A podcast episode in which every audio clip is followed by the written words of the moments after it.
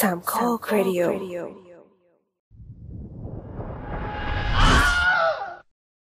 หนังที่ดัดแปลงจากเกมหรือการ์ตูนจำเป็นต้องเหมือนต้นฉบับขนาดไหน เป็นคำถามที่ทั้งแฟนเกมและแฟนการ์ตูนต่างถามกันอยู่ในใจ ด้วยความที่ว่าหนังคนแสดงเดี๋ยวนี้ ดัดแปลงมาจากเกมและการ์ตูนต่างๆ ก็เยอะ แต่ก็จะชอบมีคนมาบ่นว่าทำไมมันไม่เหมือนในเกมหรือต้นฉบับเลย ตัวละครตัวนี้ทำไมเป็นแบบนั้น ตัวละครนั้นทำไมเป็นแบบนี้ ไม่ตรงใจตัวเอง แล้วก็พานบอกไปว่าหนังมันไม่สนุกเลย น่าผิดหวัง แล้วคำถามคือ มันจำเป็นด้วยหรือเปล่าที่หนังต้องทำเหมือนกับเกมหรือการ์ตูนทุกประการ วันนี้ Star Lord 4K กับรายการ The Spin Off รายการที่จะสปินคุณออกไปพบกับสิ่งละอันพันละน้อยที่คุณอาจมองข้ามไปในโลกภาพยนตร์ จะมาวิเคราะห์ประเด็นความคาดหวังของคน ที่มีต่อหนังที่สร้างจากเกมหรือการ์ตูนที่ต้องเหมือนกับต้นฉบับ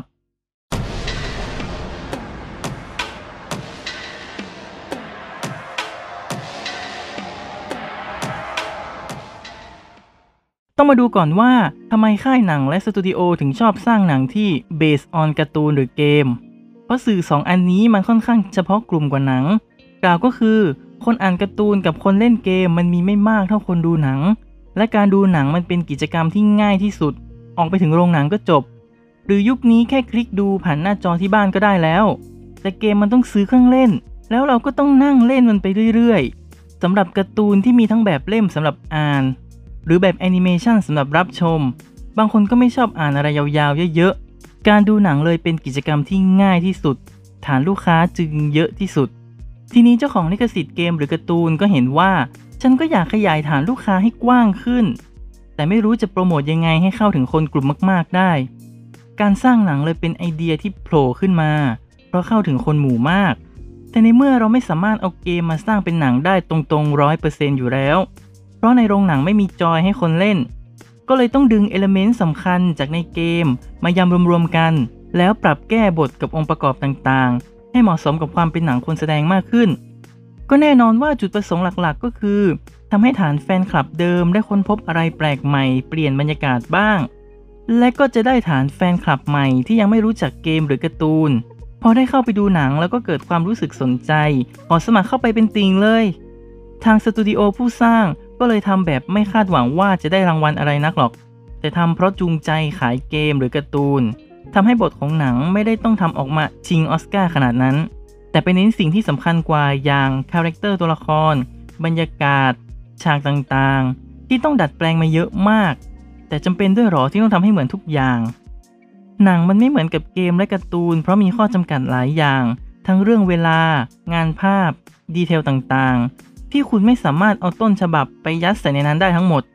ทีมสร้างหนังก็เลยต้องเลือกเอาจุดเด่นที่เหมาะสมมารวมกัน เพื่อขยายฐานลูกค้าใหม่ เพราะฉะนั้นฐานลูกค้าเก่าก็อย่าไปคาดหวังว่ามันจะต้องเหมือนกับประสบการณ์ที่ตัวเองเคยเล่นมาแบบร้อยเปอร์เซ็นต์มันแค่มีไว้ช่วยเสริมให้จักรวาลของตัวเองมันชัดเจนมากขึ้น มาพิจารณาการ์ตูนกันก่อน จุดเด่นของการ์ตูนคือ การเล่าเรื่องได้ละเอียดกว่า มีดีเทลกว่าหนัง สามารถดำเนินเรื่องไปได้สุดขั้วกว่า แต่เข้าใจคำว่าการ์ตูนไหม พอมาทำเป็นหนังคนแสดงก็ต้องปรับบทให้มันเหมาะสมกับบทคนแสดงบ้าง เพราะถ้าต้องทำดีเทลต่างๆ ให้เหมือนกับในต้นฉบับ มันก็จะไม่ make sense และหนังก็อาจจะยาวเกินไป อธิบายมากเกินไป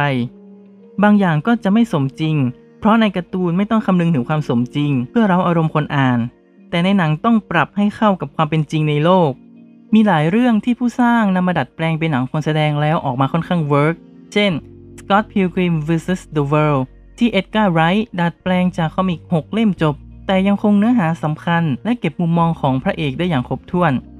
หรือล่าสุดอย่าง The o g a r d ที่ Charlize Theron แสดงนำก็คงคาแรคเตอร์ของแก๊งนางเอกไว้ใกล้เคียงกับต้นฉบับ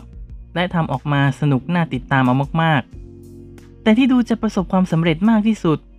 คือหนังดัดแปลงจาก comic ของ Marvel ได้ทั้งเงินได้ทั้งรางวัล ได้สร้างจักรวาลหนังใหญ่โตเป็นปีๆ นั่นคือผู้สร้างเข้าใจแก่นของเรื่องและคาแรคเตอร์ของตัวละคร แล้วนำมาดัดแปลงให้เข้ากับบริบทโลกแห่งความจริงได้อย่างสมดุล ถึงแม้ว่าในบางเรื่องจะยังเผลอใช้ตรรกะโลกการ์ตูน จนดูลอยล่องในโลกแห่งความจริงไปหน่อย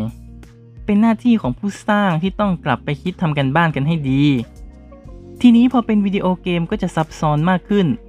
เกมมันมีจุดเด่นตรงที่ เราสามารถบังคับควบคุมได้เอง ซึ่งในหนังเขาจัดการทุกอย่างมาให้แล้ว มันเลยต่างกันตรงนี้ อีกอย่างเกมสมัยนี้ก็ทำเนื้อเรื่องดีกว่าหนังหลายเรื่องด้วยซ้ำแต่ในหลาย ๆ เกมไม่ได้เล่นแค่ชั่วโมงครึ่งก็จบ เขาเล่นกัน 10-20 ชั่วโมงจบ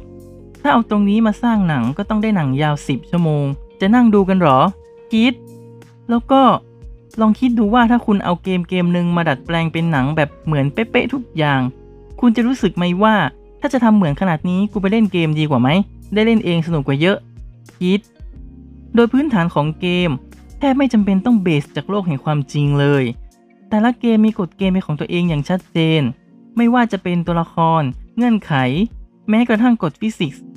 ผู้สร้างหนังจึงมักหยิบยกเกมที่ยังสามารถรีเลทกับโลกแห่งความจริงมาสร้างได้ เช่น Tomb Raider ที่พื้นฐานเป็นเกมผจญภัยที่ตัวเอกไม่ได้มีพลังวิเศษอะไร ซึ่งในเกมภาคหลังๆ ก็มีการใช้ในเรื่องมาช่วยในการขับเคลื่อนเกมด้วย การนำมาดัดแปลงเป็นหนังคนแสดงจึงยิ่งง่ายขึ้น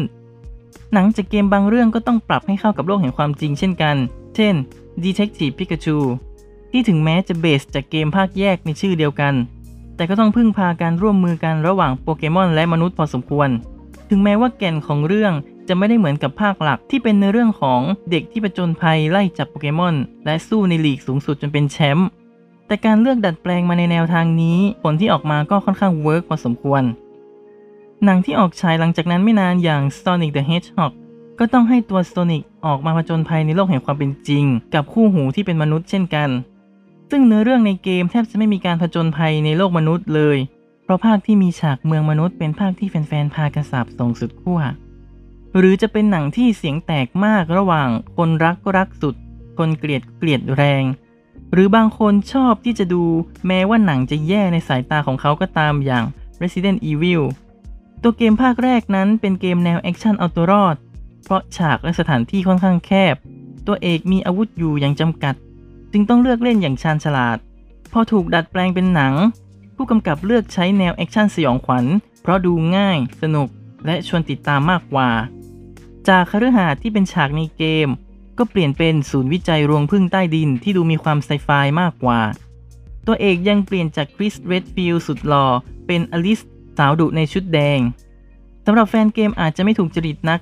แต่สำหรับคนนอกที่ไม่เคยเล่นเกมมาก่อน เชื่อว่าดูหนังจบแล้วก็อยากไปหาเกมมาเล่นบ้าง เส้นทางของ Resident Evil ฉบับเกมและหนังค่อยๆ ห่างกันออกไป และสุดขั้วทั้งสองฝ่าย เพราะในเกมภาคต่อๆมาก็เริ่ม drop tone เอาตัวรอดลง ไปเน้นแนวแอคชั่นบู๊แหลกมากขึ้น จนแฟนเกมก็พากันบ่นในภาคที่ 7 จึงเปลี่ยนกลับไปใช้แนวเอาตัวรอด ซึ่งกลับมาได้รับเสียงชื่นชมจากแฟนเกมเป็นอย่างมาก ในขณะที่ฉบับหนังก็ดำเนินเรื่องเป็นแอคชั่นไซไฟหลุดโลกมากขึ้น เพราะไม่จำเป็นต้องอธิบายเยอะ คนดูเข้าใจง่าย ไม่ต้องทำการบ้านมากนัก จนกระทั่งภาคจบในภาคที่ 6 ก็ได้รับเสียงบ่นไปเยอะว่ามันดูมั่วซั่วมาก อันนี้มองเป็นความผิดพลาดในกระบวนการคิดมากกว่าปัจจัยเรื่องการดัดแปลงเกม ส่วนคำพูดที่ว่าหนังที่สร้างจากเกมไม่ค่อยประสบความสำเร็จ ก็คงต้องเลิกพูดได้แล้วเช่นกัน เพราะหนังอย่าง Detective Pikachu และ Sonic the Hedgehog ก็ค่อนข้างประสบความสำเร็จในแง่คำวิจารณ์และรายได้ แต่สำหรับ Sonic อาจไม่ได้รายได้เป็นที่น่าพอใจ เพราะเข้าฉายในช่วงโควิด -19 พอดี ทั้งสองเรื่องเป็นเพียง 2 ใน 3 หนังที่สร้างจากเกมที่ได้คะแนนจาก Rotten Tomatoes ในระดับมะเขือสด นอกนั้นมะเขือเน่าหมด โดยได้คะแนนเป็นอันดับที่ 2 และ 3 ตามลำดับ พูดแบบนี้หมายความว่ายังไง ก็คือมีหนังที่สร้างจากเกมอีกเรื่องที่ได้คะแนนมะเขือสดเช่นกัน แถมได้เปอร์เซ็นต์คะแนนเยอะกว่า 2 เรื่องข้างต้นด้วย แต่หลายคนอาจจะยังไม่รู้ เฉลยเลยละกันคือ The Angry Birds Movie 2 ไม่เชื่อใช่ไหม ลองไปเปิด Rotten Tomatoes ดูได้เลย หลายๆ คนน่าจะเคยเล่นเกม Angry Birds กันมาแล้ว เชื่อว่าเป็นเกมที่หาความเหมาะสมเจอน้อยที่สุดที่น่าจะมาสร้างเป็นหนังได้แล้ว ตอนฉายภาคแรกทุกคนก็งงว่าทำได้ด้วยเหรอ ซึ่งกลายเป็นว่าเสียงวิจารณ์ก็ยังไม่ได้ดีเท่าไหร่ แต่สตูดิโอก็กล้าสร้างภาค 2 ออกมา แล้วกลายเป็นว่าประสบความสำเร็จสิด้วย อะไรเป็นปัจจัย อันดับแรกเลยก็คือ ความสนุก ก็เป็นพื้นฐานของหนังอยู่แล้ว หนังที่ไม่สนุกก็ไม่บรรลุวัตถุประสงค์ ปัจจัยสำคัญคือคาแรคเตอร์ตัวละคร แฟนเกมหรือการ์ตูนมักจะคาดหวังกันเยอะ เวลาเห็นตัวละครโปรดของตัวเองออกมามีชีวิตบนจอเงิน และคงคาแรคเตอร์ให้เหมือนกับต้นฉบับมากที่สุด ทีมงานต้องใส่ใจกับคาแรคเตอร์ที่นำมาใช้ด้วย หากมีการปรับเปลี่ยนไปจนไม่สอดคล้องกับต้นฉบับ ก็ย่อมเสี่ยงที่จะถูกวิจารณ์ เช่น เปลี่ยนเชื้อชาติหรือสีผิวของตัวละครจนต่างไปจากเดิม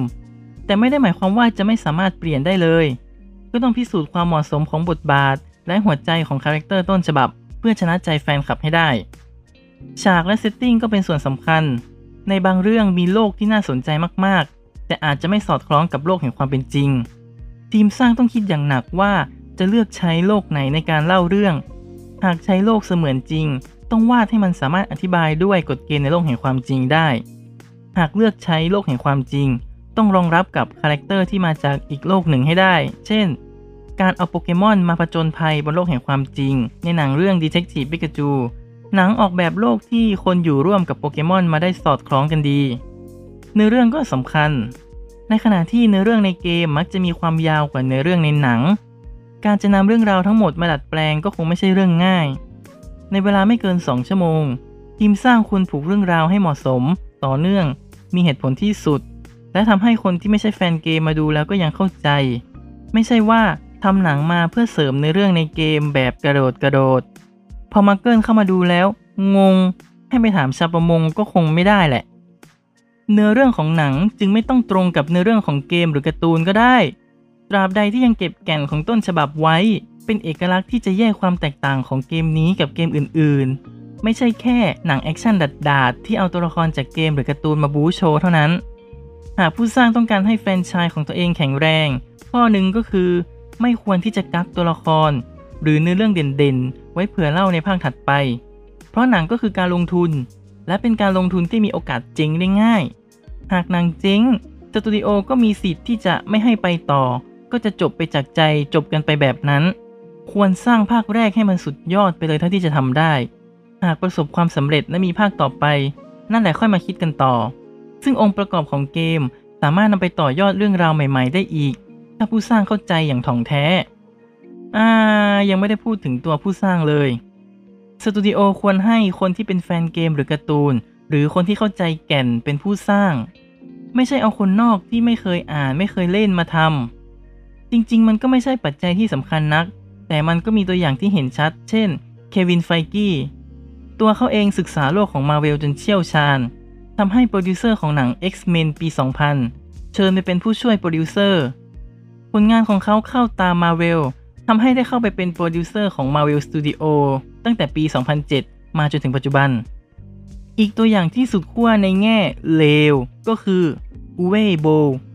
ซึ่ง Star Lord เคยเล่าไปในรายการ The Opening Credits ตอนที่ 9 เกมที่กลายเป็นหนัง หนังที่สร้างจากเกม โดยผู้กำกับชาวเยอรมันคนนี้ ทบไม่ได้เล่นเกมอะไรที่ต้องเอาไปสร้างเป็นหนังเลย ก็เลยเป็นปัจจัยที่หนังออกมาแย่ทุกเรื่องตามนั้น ที่พูดมาก็ไม่ได้แปลว่า ผู้กำกับที่ไม่เคยเล่นเกมหรืออ่านการ์ตูน จะไม่มีสิทธิ์มาทำหนังดัดแปลง ตราบใดที่เขามีฝีมือและถ่ายทอดออกมาได้ดี เช่น มาร์ค แวน โอมาน ผู้กำกับ The Angry Birds Movie